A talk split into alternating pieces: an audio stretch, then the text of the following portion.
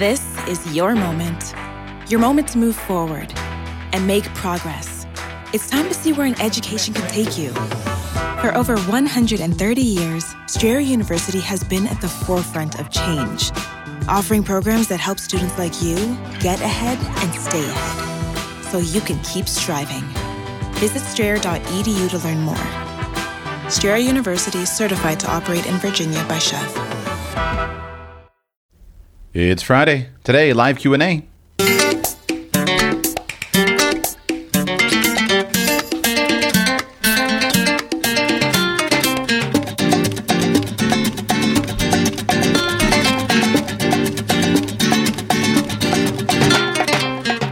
Welcome to Radical Personal Finance, a show dedicated to providing you with the knowledge, skills, insight, and encouragement you need to live a rich and meaningful life now while building a plan for financial freedom in 10 years or less. My name is Joshua Sheats. I am your host. Today is Friday, June 18, 2021. And today on the show, we do live Q&A.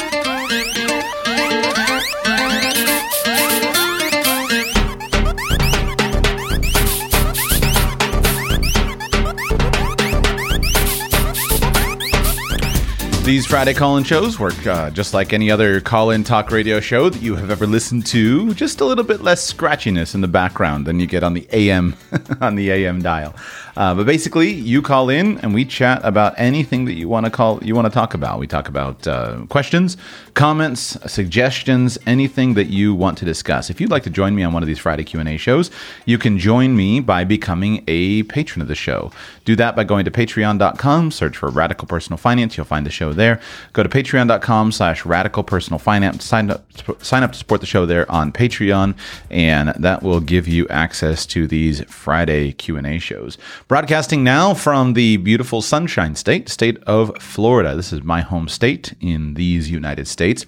And, uh, you know, we'll see. Maybe towards the end of the show, uh, at the moment I only have a few callers on the line. Towards the end of the show, I'll talk to you about why I think that Florida is almost certainly one of the best states in the United States to live in, to work in, etc. Uh, it's not perfect. I have a few things that I don't love about the state of Florida, but we'll save that segment for the end and see uh, if I can persuade you that I think that Florida is one of the best places that you can possibly be. We begin, however, with Tyler, who is not in Florida. At least I don't think you are, Tyler. Tyler, you're in California. Welcome to the show. How can I serve you today, sir? Uh, so I have a question about Michael Burry. Uh, Michael Burry was one of the early predictors of the, the, real estate financial crash, and recently he's been warning of another crash. This one involving crypto and the different meme stocks, and you know everybody going crazy with that. Uh, personally, I've stayed out of that section, and you know just because I'm unfamiliar with it, didn't want to get into the hype. But what's your opinion on if you know anything about him? Uh, what's your opinion on the crash that he is predicting? And if there is a crash, what would be the strategy for somebody um, who is saving up money and could invest in that type of stuff once it does happen, if it happens? Yeah.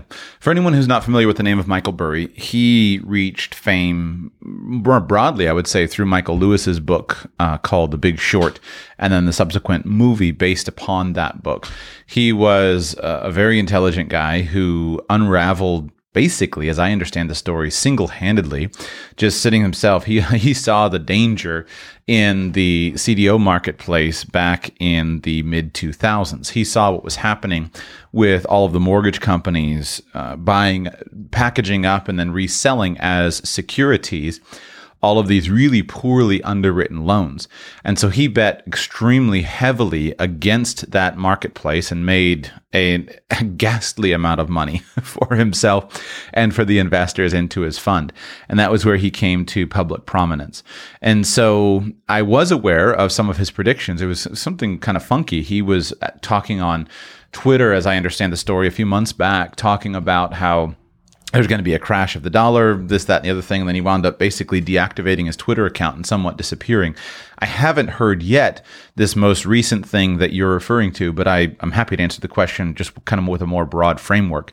Before I do that, do you have any more specifics since I did not read his latest warnings? Any more specifics on what specifically he said? Uh, yes. So basically, he's been he's been shorting uh, GameStop for a while now. You know, heavily because of everything that's been going on, and he's just saying with all the hype, speculation, and over leverage of these giant hedge funds, uh, who are getting into crypto, getting mm-hmm. into the you know, and everybody else is getting into it. That people are just getting over leveraged, and the same thing's kind of happening again. Okay, fair enough. So let's begin with people and their predictions. Okay. I respect Michael Burry and his intelligence and his thoughtfulness. I, I don't know of any th- reason why I wouldn't respect his intelligence. And when people make warnings, I try to listen carefully, especially if those people have previously made uh, good bets and have been willing to put their money where their mouth is, as Michael Burry very famously did, because that demonstrates that they've got a good amount of skin in the game and they're ready to to make something important happen.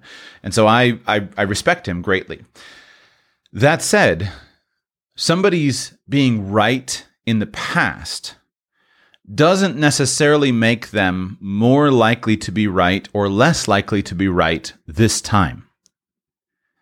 And especially in the world of something like stock trading or investment market markets, you can be a you can be an investor and you can see a situation in front of you. You can study the situation. You can hit the situation exactly right, as Burry did, execute the perfect trade. And yet, the next situation, the next trade, is a fresh new set of circumstances, a fresh new set of facts. So just because somebody was right in the past doesn't necessarily mean that they're right this time. You always have to look at what they're saying and take it on its face and study the evidence. I do think that we should give more weight to those who have been right in the past. But just because somebody was right in the past doesn't mean that they're that they're right now just because they have been right before. Let me give a more human example to try to drive the point home.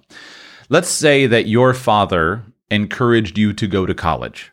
And he said, Son, you know, if you go to college and you get a college degree, that will uh, that will allow you to be more effective in the marketplace. You'll probably have a lower lifetime level of unemployment. I think it's a good idea for you to go and get a college degree.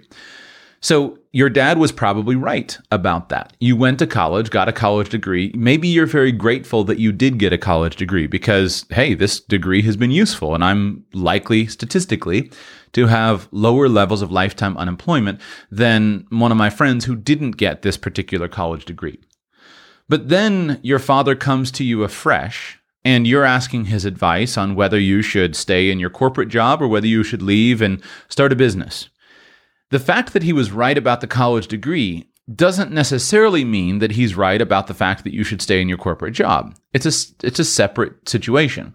And so what you have to do is not say, well dad was right before, so therefore dad is right this time.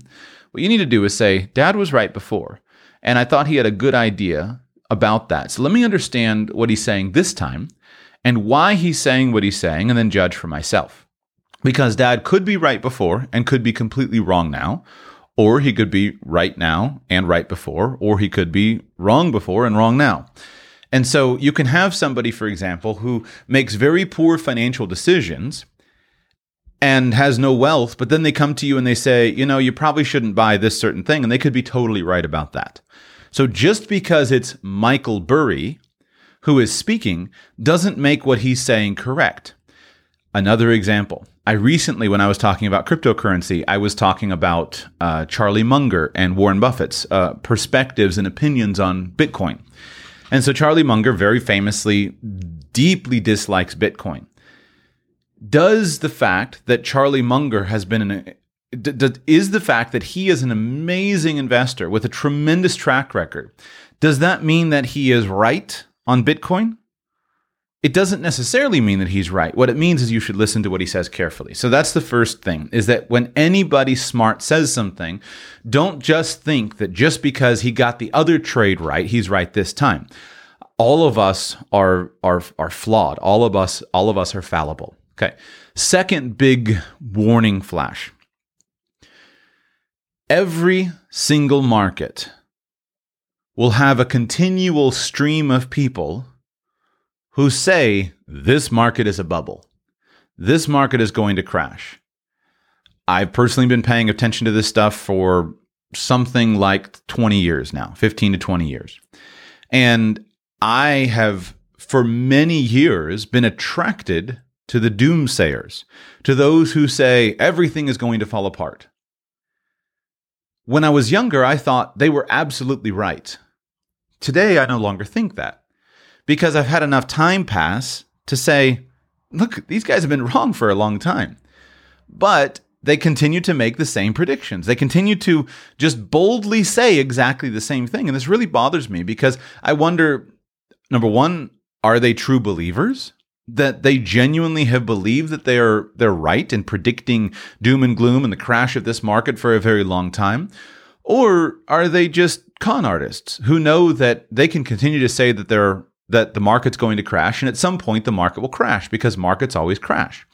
Think back to 2020 and the market declines of 2020. It sure looked during March, April of 2020, it sure looked that perhaps all of the bears were right. It sure looked like they were right. Like everything was was was um, was going to come apart. I was distinctly nervous myself, very concerned about where certain things could go. There was a very good chance a very plausible scenario in which you just saw widespread bankruptcies of major companies, widespread economic um, nightmares all, all across the board. We're very fortunate, extremely fortunate, that the coronavirus pandemic did not turn out to be worse than it was. It very easily could have had just simply double the rate of severe sickness and death, very easily, and we would be in a totally different world today. And so when you when you hear somebody saying there's going to be a crash, recognize that there's always somebody saying there's going to be a crash. And almost any market seems to defy that particular crash.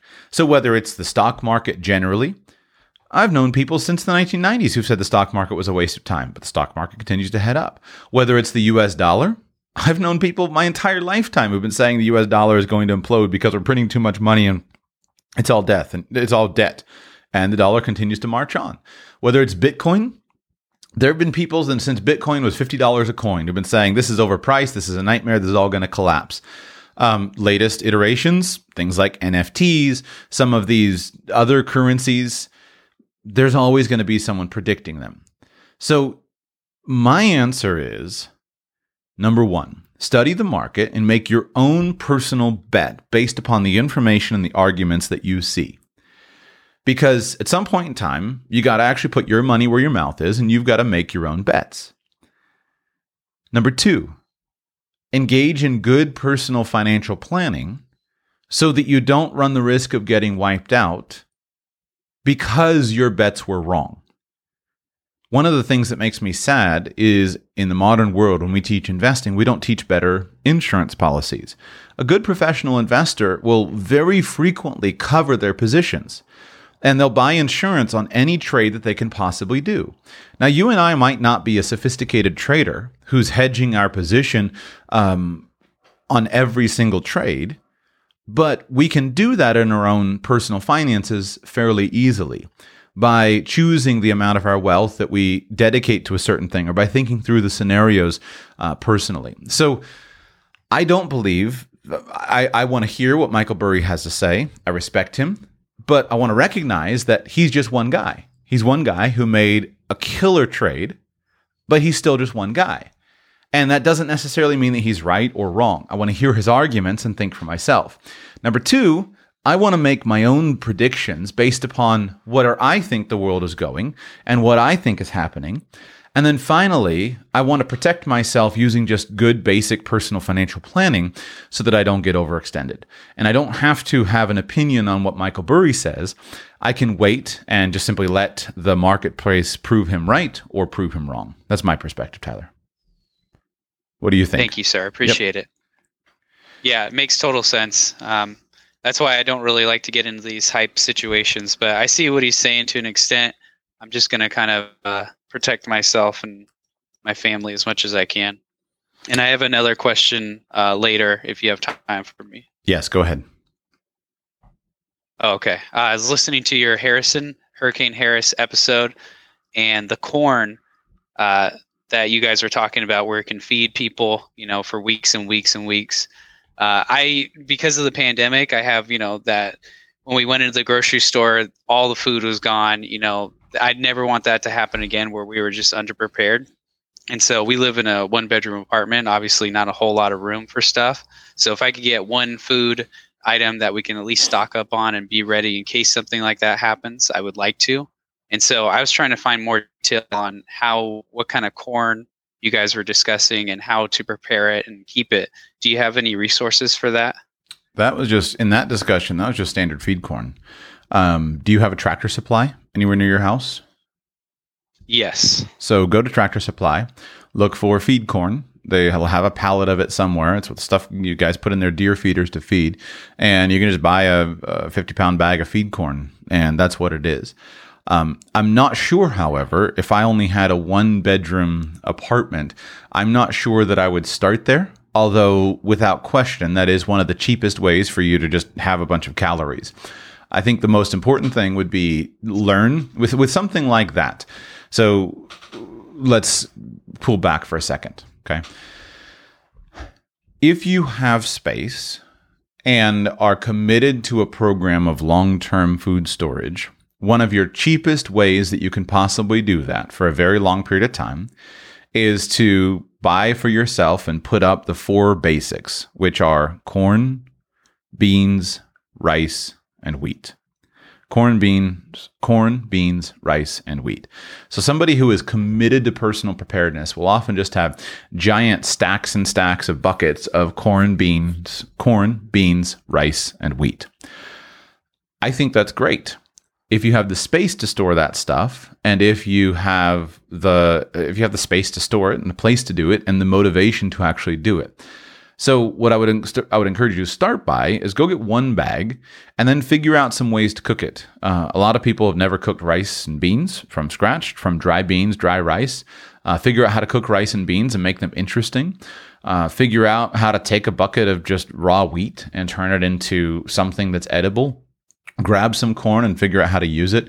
Uh, Stephen Harris has a lot of resources on that on his website, lots of recipes and things like that. So start with one before you do it. Um, I would personally focus on higher value foods that are compact and more easily divided into smaller places before I would go out and buy big bags of corn uh, if I were living in a small apartment. So smaller packages, just you know, five pound packages of rice, uh, smaller canned foods, things like that. Those are things that are more convenient to store. You can tuck them aside into little nooks and crannies, put them underneath the furniture, etc. Put them in the cabinets and have huge amounts of food on hand without having to figure out what to do with 50 pound bags. And then what I would do is have as part of kind of my my last hour preparations. If you saw that something was happening, then I would have a plan to go and get some of that stuff. So if you know that Tractor Supply sells that kind of feed corn, and if you know that you always keep a few hundred dollars in cash on hand, if there's an event that's happening and you re- recognize that this could affect the food supply, then you know the first place I'm going is Tractor Supply with a few hundred dollars in cash, and I'm going to go ahead and load up the back of my car with feed corn. And in that situation, I'm going to stack it up high. Um, but I wouldn't personally start with that with a one bedroom apartment. I would start by just a deeper pantry of smaller, more normal foods that you regularly eat that are shelf stable myself. Wonderful. Thank you, sir. Appreciate it. My pleasure.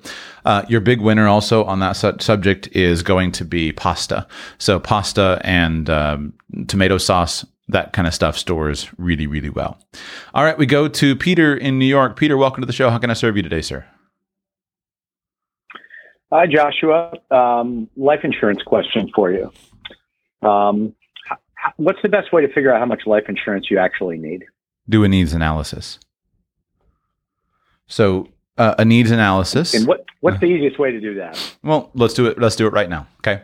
First thing you do is you figure out how much you, you calculate how much debt you would want to pay off from your life insurance policy if you died. So, do you have any debt that you would want to have paid off for your family if you died? Yes. Okay, how much? Um, let's say, uh, let's use a round number. Let's call it um, million dollars. Okay. So, million dollars of debt. The second thing is how much cash would you want to make sure that your family had? Not income. We'll get to income in just a moment. But um, how much cash would you want to make sure that your family had in the bank to cover any kind of expenses, one time expenses, lump sum expenses, funeral costs, emergency funds, things like that? Uh, let's say a hundred thousand. Okay. Now, then we look at income needs, and there are usually two parts of income needs that a family wants.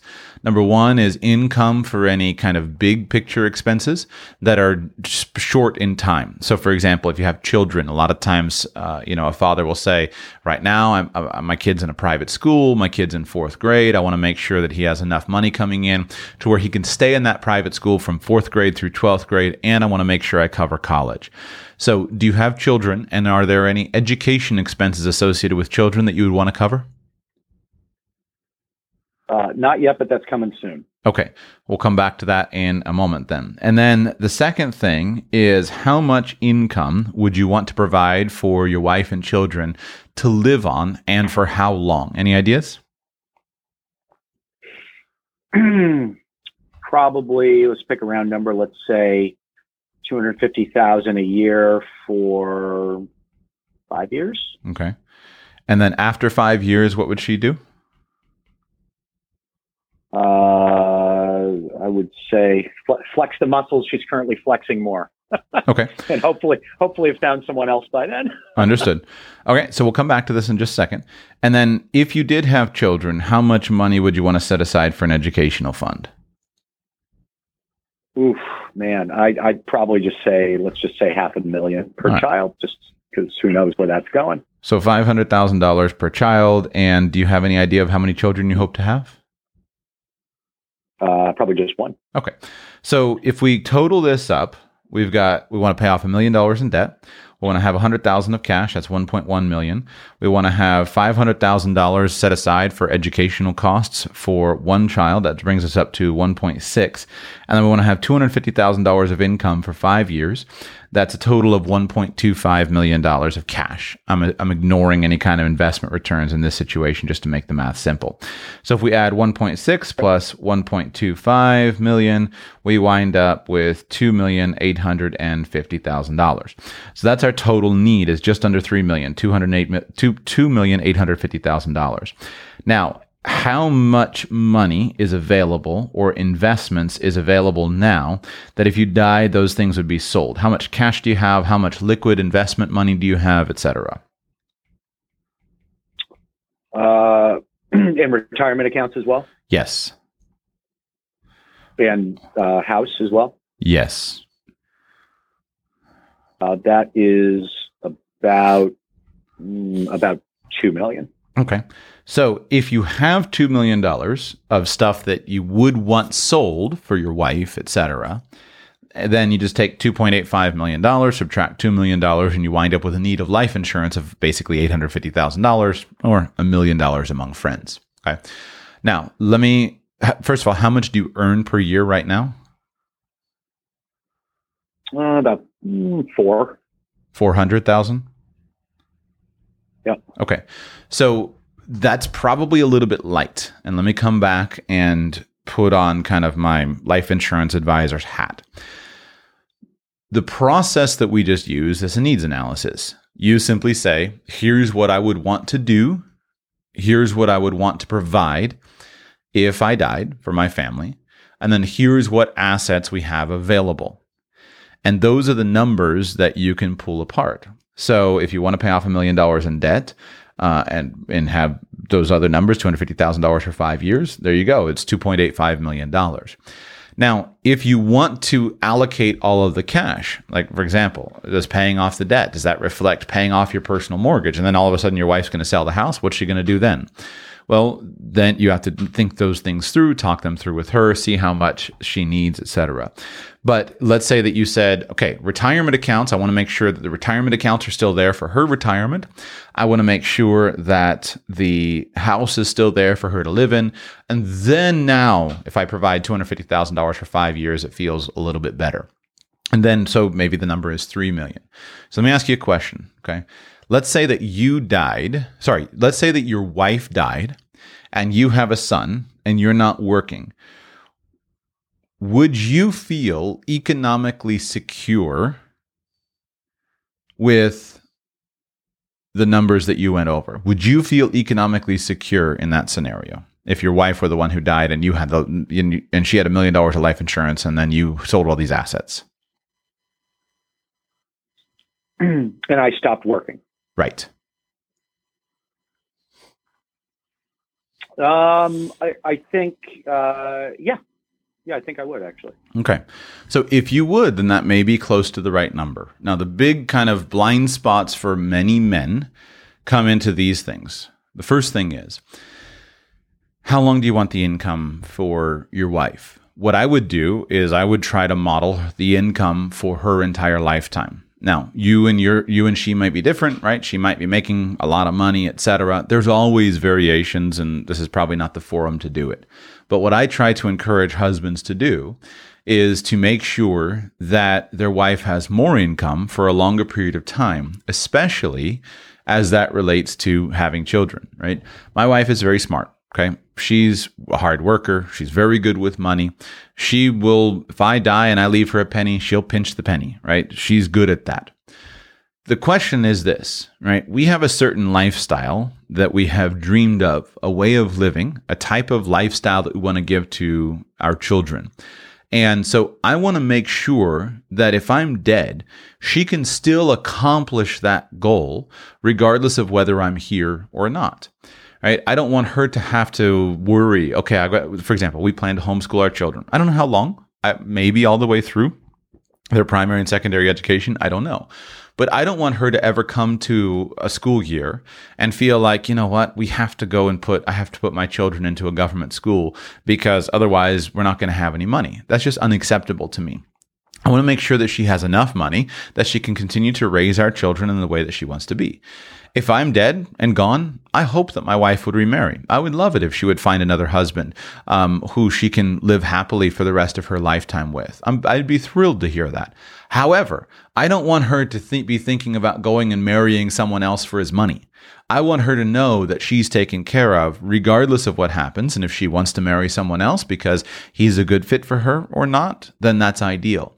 And so these numbers, in my opinion, you're probably a lot below where what would be actually be necessary for your wife to live at your custom lifestyle.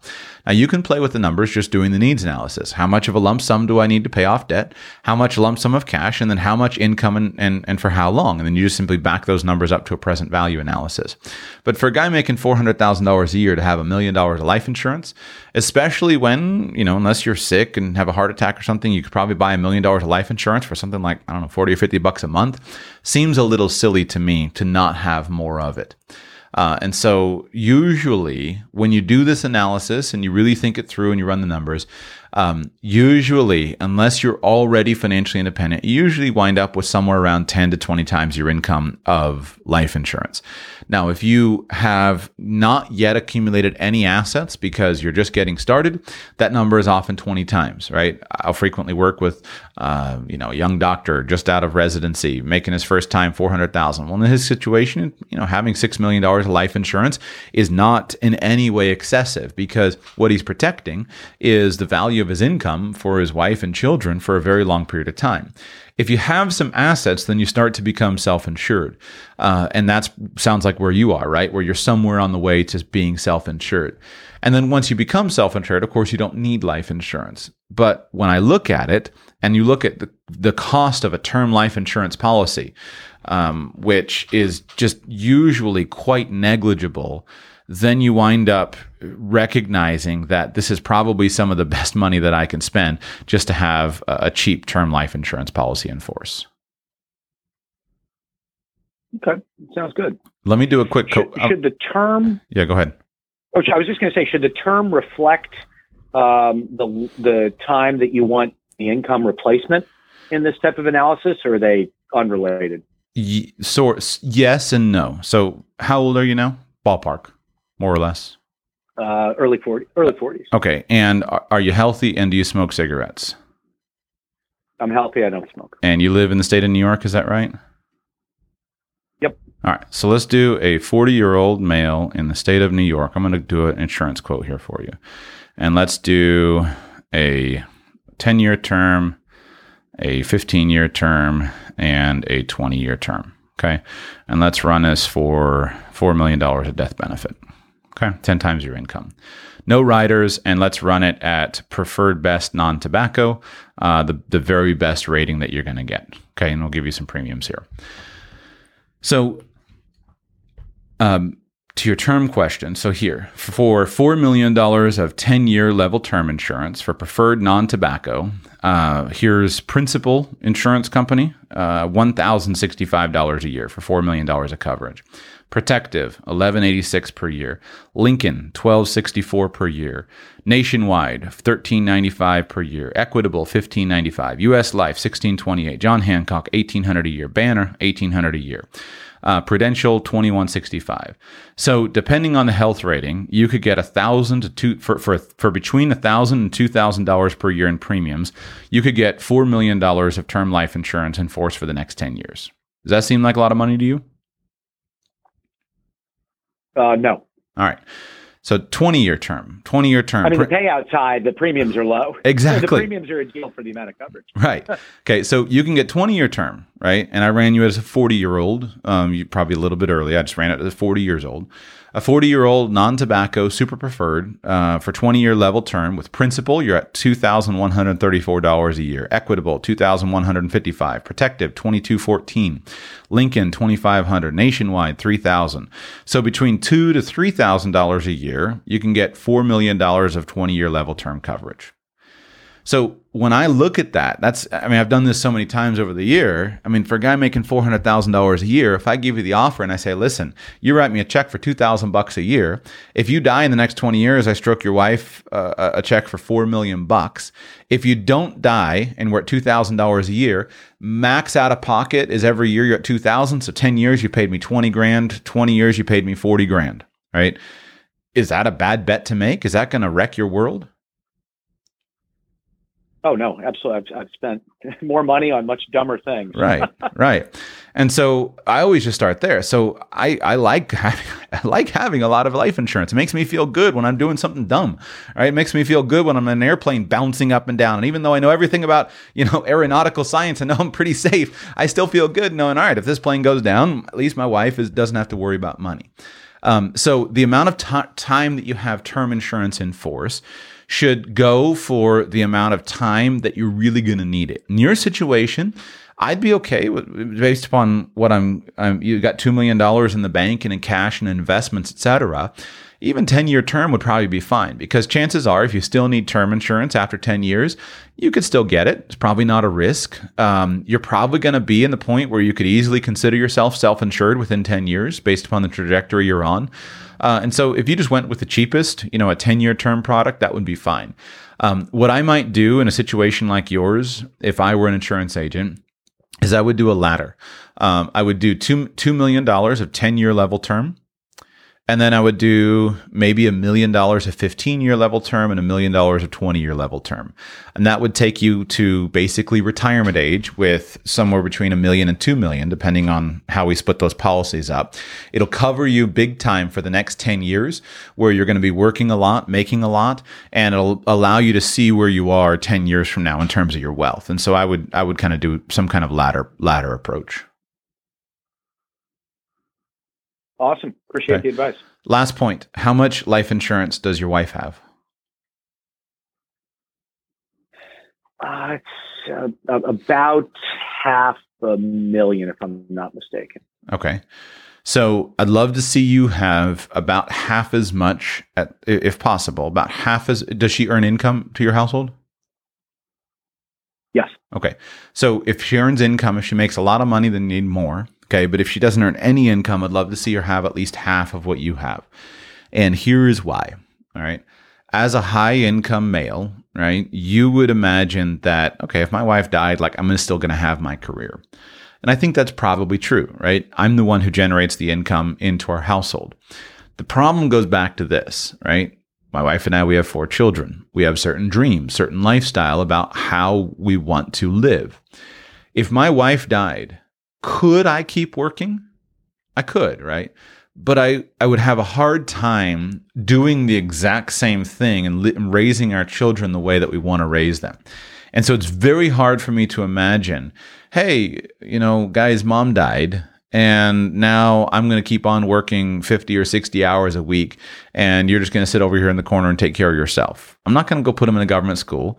Uh, am I going to hire a, a nanny? Maybe, but I would much rather not have money be the thing that keeps me going because I'm not going to work on Monday with the same level of energy enthusiasm that I went to work last Monday if my wife dies. So it's very important that even if you do earn a lot of money, that you make sure that you still have a large amount of life insurance coverage on your wife so that if she dies, you can still build the kind of family life that you guys have dreamed of building. Sounds great. Thanks so much. All right, my pleasure. I guess I just don't see when we're talking about those numbers, I just don't see why uh, people wouldn't have a lot of term life insurance unless uh, you, it's just a principle thing. But when you actually quote life insurance, now, if a guy can't get super preferred non tobacco and he gets table three tobacco rates, then all of this changes. All of a sudden, it's hard to say, yeah, you should spend $15,000 a year to buy $4 million a year of coverage that you don't need. Um, but that's not this, that's probably not the situation that we're in there. Let me finish up today's show. We're at 35 minutes, and um, uh, I'm going to just switch now to let's talk about the state of Florida. So, we, my family and I, we've been traveling a lot. Uh, as you know, we uh, got rid of our house and we have become perpetual uh, travelers now again, nomads, living out of uh, a handful of suitcases, kind of bouncing around the world uh, in March, we were in Mexico. Uh, excuse me. In April, we were in Mexico. In May, we were in Costa Rica. Here in June, we are in Florida, back in the United States. And I've talked quite a bit about expatriating from the United States, leaving the United States. And it's always interesting to me to come back. So let me just share a couple of ideas about the United States and about Florida in particular. Having been gone from the United States for almost three years at this point, I am much more at peace with the United States than I was back then. The reason that I'm at peace is that I'm no longer reliant on one country. What made me incredibly nervous a few years ago was when I woke up and I realized that my future and my children's future was entirely connected to one country it was re- reflected to connected to a very good country in many ways the, the the greatest empire in the world at present right the only empire in the world at present um, with tremendous benefits tremendous opportunities tremendous blessings etc but one country and I was sitting, I, I sit and look at long-term trends, and I look at things like we'd mentioned before about you know the national debt and things like that. And I just sat and said, it makes no sense to me that my children should be indentured servants to the future of the greatest debtor nation in the history of the world. Now, will that debt turn out to be a problem in the long run or not? I don't know. But I think there are good reasons to think that it could be a problem. And if it were a problem, why on earth should my children be burdened with that? There are a number of escape hatches, right? I, I don't really think that our children are going to ever pay back any kind of national debt. I think they'll default on the debt and they'll just move on with life. And I don't, I'm not a catastrophist. I don't think it's going to be a bad thing. Defaulting on debt is not necessarily a bad thing. But I realize this incredible vulnerability. I realize that I and my children were vulnerable. And so for the last three years, I've worked hard to eliminate that vulnerability to the point now where I could divorce myself from the United States if I wanted to and uh, fully divorce, leave, never come back. And that feels really good to know that I have that that option. That feels really really good. Along the way, I become more peaceful because of knowing that I have that option. And so now it's easier for me to come back to the United States and just let some of the stuff go by and come to appreciate so many things about this country. Uh, things that a few years ago because I was so personally, emotionally kind of tied up in knots. I couldn't I couldn't see as honestly and objectively as I would have liked. Uh, but now that my personal emotions have been relieved, that I know I don't have to be here anymore, then you come to appreciate a lot of things about this country. Uh, and I'll share some of those because I want I want you to appreciate things about where you may live, wherever that happens to be. And so I'll just share some of those things, speaking generally. Financially, the United States is one of the best and easiest places in the world that you can live if you want to get ahead. This is so underappreciated, in my opinion. Having, I have lived internationally, I live internationally, I travel internationally. I'm interested in the international living approach, right? Where people think about, you know, a certain country, a certain place that they can go and where they can um, live better on less. But having been to most of those places, I am convinced that if I were a retiree living on a very modest Social Security income, there is no place in the world that I would rather be than the United States of America. I do not see it in any place that I have traveled, including Mexico, other places that retirees enjoy being, places in Latin America, Dominican Republic, and, and uh, things like that. I just do not see a better lifestyle unless than in the United States of America. If I had to live on $1,000 a month, I would not want to be in Mexico. I would want to be in the United States of America. Now, there are a couple of categories that are very difficult to save money on in the US. One category is housing. But I think that you can save money on housing with more of a creative, strategic approach and by relocation. There are areas, right? If I were going to live in Manhattan on $1,000 a month, I wouldn't want to do it. I wouldn't do it. Um, in Miami, I wouldn't do it. But there are all kinds of places all across the United States that have very low costs of housing. Just like there are in other countries, there are places in the United States that have low costs.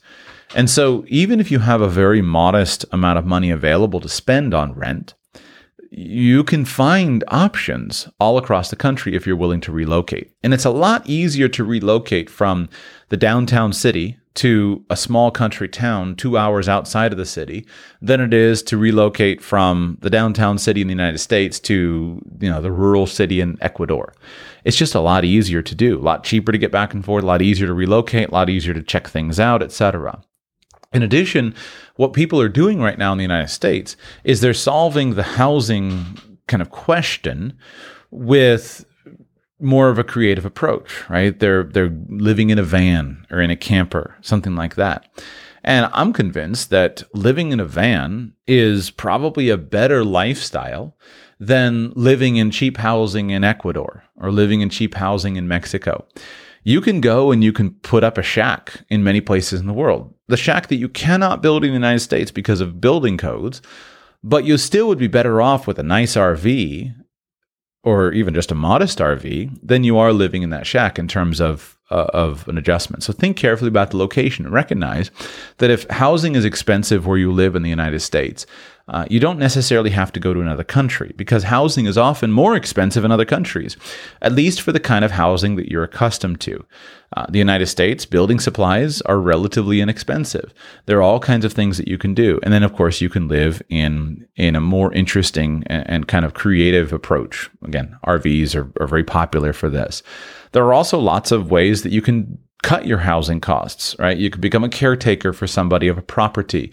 Um, you can manage an apartment. There, there's lots of ways that you can cut that. So while housing costs are often high in the United States, you can adjust them by location, and it's easier for you to move from uh, New York or from Pennsylvania to Mississippi than it is for you to move from New York or Pennsylvania to Mexico. The second big cost that is high in the United States is healthcare expenses. Healthcare expenses are high in the United States. And so this is where when people are really satisfied with their international relocation, I often hear them talk about healthcare. They talk about how, look, I can afford to live in Ecuador, I can afford to live in Mexico because of the cost of, of low cost of healthcare. And I think that's entirely valid. If you are facing some kind of personal situation where you, that specifically can be adjusted by healthcare, by living in another country, then that's worth considering.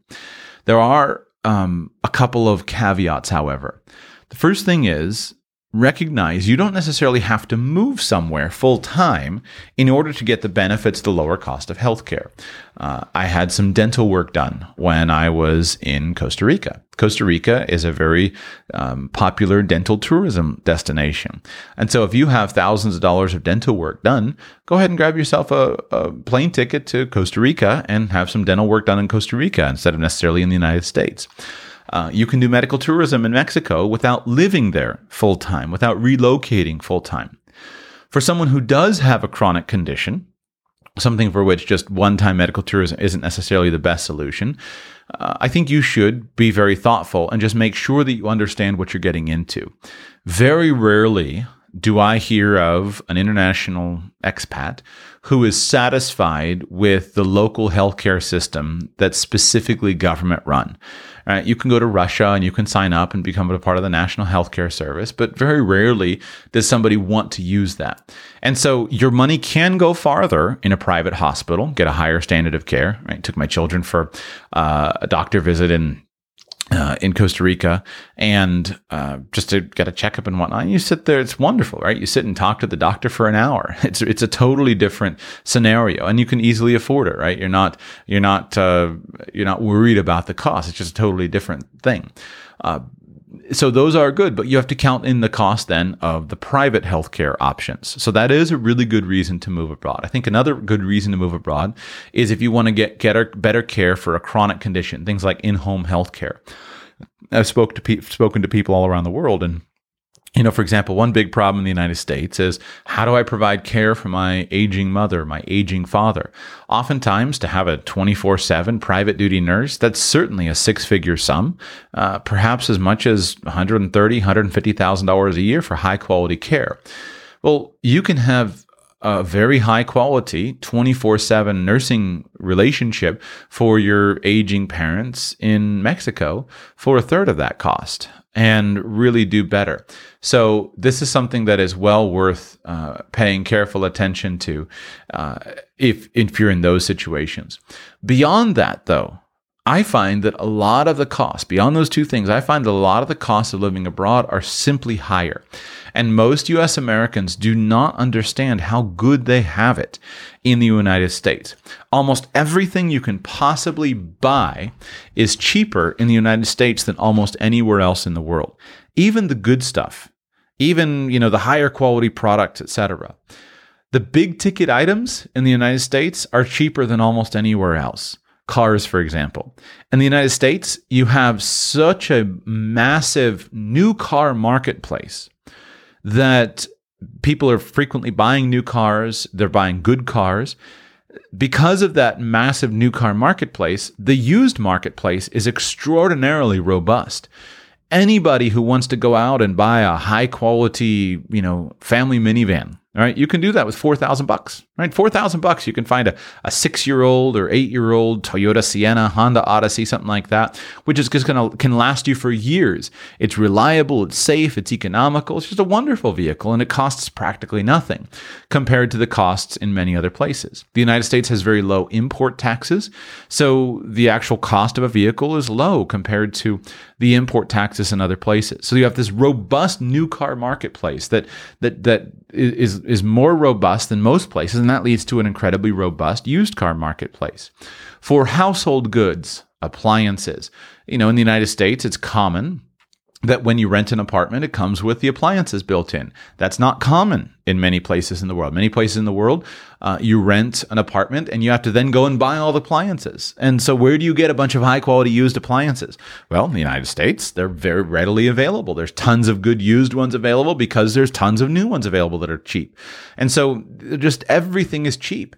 In the United States, you have a tremendous library system, all kinds of free books, free uh, uh, computer access, free movies, free music. Everything is available for free.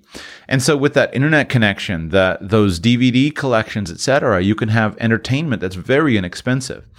There are some places in the United States that are unsafe But in general, you can live most places without worrying too much about security concerns.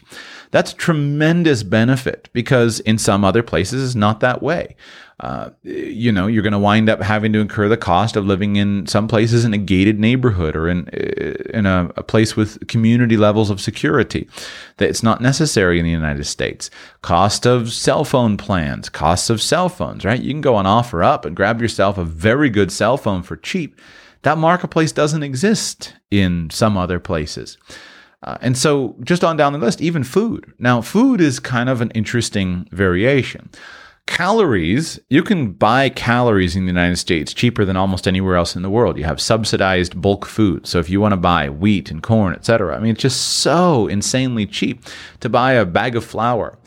Specialty foods in the United States certainly cost more, but it's relatively easy for you to adjust them and, and to ha- and to get them where they're not even available in many places in the world. So I I don't plan to move back to the United States right now. But I want to point out to you, just for the sake of honesty, that if you're just pining to go away for some other reason, recognize that it probably is pretty good where you are in the United States.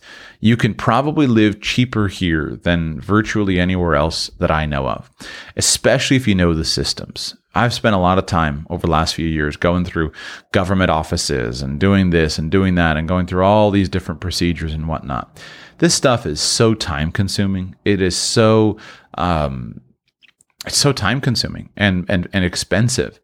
And you know, then I I, I came back and uh, one of the things I've done here in Florida is renew my driver's license. I, I couldn't renew it online at this point, so I had to renew it in person. And with the exception of the fact that because of COVID, I had to get an appointment for it. It was just in and out, and it cost me sixty bucks. Right, done it was much more efficient than many other places um, that I have that I have uh, been involved in this kind of bureaucratic approach. So, want to encourage you that the United States really is a very good place to live, and you can live here cheaper than almost anywhere else. Also, in terms of business opportunities and opportunities for work, you can make money here in ways that you cannot in other places. There is plenty of employment opportunities available for you in the United States. And that's why so many people who are underemployed all around the world want to move to the United States because of employment opportunities. It's just a, a, a tremendously powerful and robust market with so much diversity and so much strength. There are options all across the country. I'm reminded also of that while I think that Americans' confidence in personal freedom is highly overrated, there are indeed significant levels of personal freedom that are useful. Uh, and so, whether it's medical freedom, educational freedom, personal freedom, there are high levels of personal freedom that you see. Now, that's been tested a lot during the pandemic of the last year. Been really tested. And in some places, the people failed the test. In some places, they passed the test. But that's been really, really good. Let me talk now about the state of Florida. When you look across the United States, there are, of course, many different regions that you can choose from. The reason why most of us live where we live is going to be because number one, that's where our family is from, those that we love and we want to be around them with very good reason. Number two, it's going to be because that's where we earn money. That's where our economic opportunities are. And these are really good reasons to live where you live. But when you want to look for a good mixture of freedoms, of costs, etc., I think Florida offers a tremendous value proposition. It really does. Uh, and so you really should con- seriously consider Florida as an option for you if you're thinking about relocating. Florida is not the best in everything, um, but it's very good in many things. So I care a lot about your freedom, your personal freedom, and your financial freedom. Florida is pretty good on the majority of laws that are going to affect your personal freedoms. Uh, things that are important to me, things like home education laws, they're not onerous. Um, things like uh, child related laws, they're not onerous. Um, things like gun laws, they're not bad. They're pretty good. Uh, overall, you can pretty well be left alone in Florida. In terms of the costs, the costs of Florida, no state income taxes. We all know that. Um, no, uh, no really just overbearing government costs. For example, we don't have the California Franchise Tax Board, et cetera. It's pretty cheap to start a business, maintain a, uh, an LLC, et cetera, in the country. Uh, most of the costs of things like registering a vehicle, et cetera, are pretty modest. Things that are high in Florida, property taxes can be high, especially in the more built up areas. Uh, if you're in Dade County, Broward County, Palm Beach County, um, to some extent uh, in Orlando, Tampa, uh, Jacksonville, property taxes are not low. That's how the state f- and the local governments fund themselves. Uh, but there are, they're not I don't think crazy, right? I often will hear talk to people in the Northeast talk about their property taxes, and they're much higher uh, than they are in Florida. So they're not low in Florida, but they are low in other places. And so you can be in other places. Right now, I'm in Central Florida, uh, looking out at one of the lakes in Central Florida, and the property taxes on this house that I'm staying in are just extremely modest, uh, even though I've got a lake view right outside the window. So a lot of these costs are, are really are pretty modest. Um, Florida is a wonderful place for wealthy people. Again, you have you have a cultural respect for wealth and a desire to attract wealth. It's built into the to the culture. It's built into the government infrastructure. You have the no in, no state income tax, and that is very deeply entwined in the Florida culture. Um, I don't see that changing anytime soon because Floridians are used to it and they're not going to stand for it.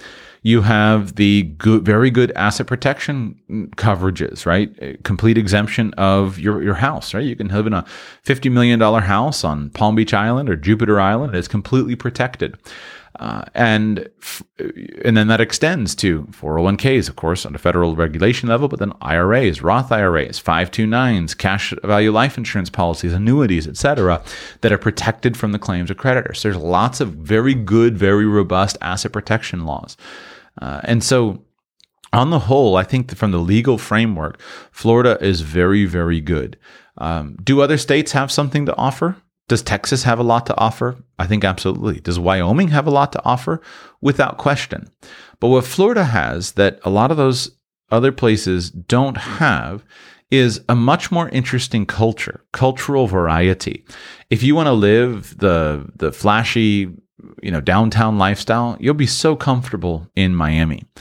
If you want to live the kind of hometown redneck lifestyle and go gator hunting and fishing every day, you'll love Belle Glade or Clewiston. If you want to live the the laid back uh, white sandy beaches lifestyle, but in the city, you'll love Tampa, Clearwater. Uh, if you want the the laid back old Florida, Apalachicola will treat you so well, or Tallahassee, or uh, something like that. If you want if you want kind of the interesting built up uh, city, you've got Jacksonville. Uh, I mean, if you want theme parks, why not you go to Orlando? If you want beautiful rolling, like uh, you know, things that remind you of the rolling hills of Kentucky and horse farms, um, you've got oh, what's the town south south of Gainesville, where you just have this this incredible uh, uh equestrian lifestyle. Uh, so there there are options, even up to North Florida, if you want more cool. If, if, you don't like the weather, right? You you don't want the heat and the humidity. That is the downside of Florida, the heat and the humidity during the summer. Uh, well, you can you can't get away from the heat and humidity in North Florida, but you can get more of the cold inland uh, scenario up in North Central Florida. So it's a it's a huge state. Um, the Keys has a totally different lifestyle to offer. So the more time I've spent traveling around the United States, looking at these options, the more time I spend traveling around the world, the more impressed I am with my home state.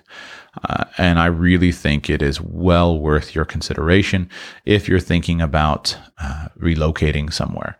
Uh, Florida is extremely well connected, right? If you do business in the Americas, uh, I think South Florida is a tremendous place to be based. You have connections in Miami uh, and Fort Lauderdale. In Miami and Fort Lauderdale, you have two massive international airports that reach the world very, very easily. Uh, Palm Beach International is good for U.S. connections as well. Uh, but with Miami and Fort Lauderdale, you've got connections to every Caribbean island, every Central and South American country for cheap, right? For cheap. We flew from Costa Rica to Fort Lauderdale on Spirit Airlines, one of the low budget airlines, for a hundred and something dollars a ticket.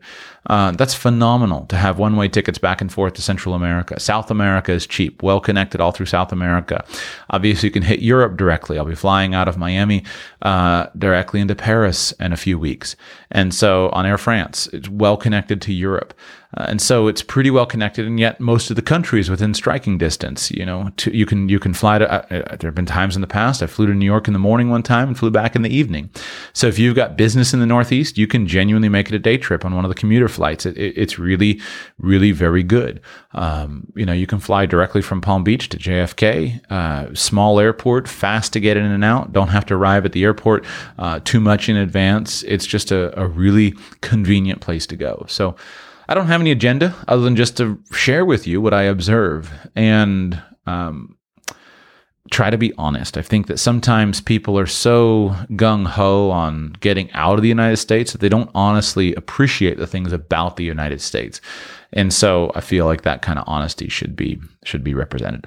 Thank you so much for listening to today's podcast. I will be back with you very soon. Remember, if you'd like to join me on next week's Q&A, go to patreon.com, search for Radical Personal Finance, and sign up to support the show there on Patreon.